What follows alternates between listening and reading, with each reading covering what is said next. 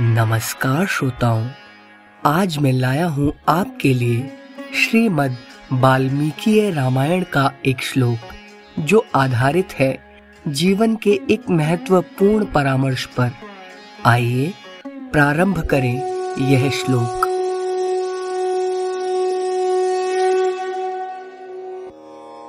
निरुत्साहस्य दीनस्य शोकपरयाकुलात्मनः सर्वार्था व्यवसीदन्ति व्यसनं च दिगच्छति।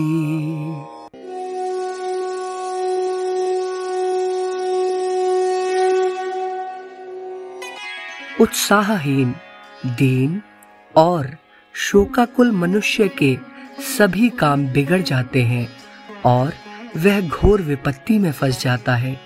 इसलिए जीवन में उत्साह और सकारात्मक सोच का होना अति आवश्यक है।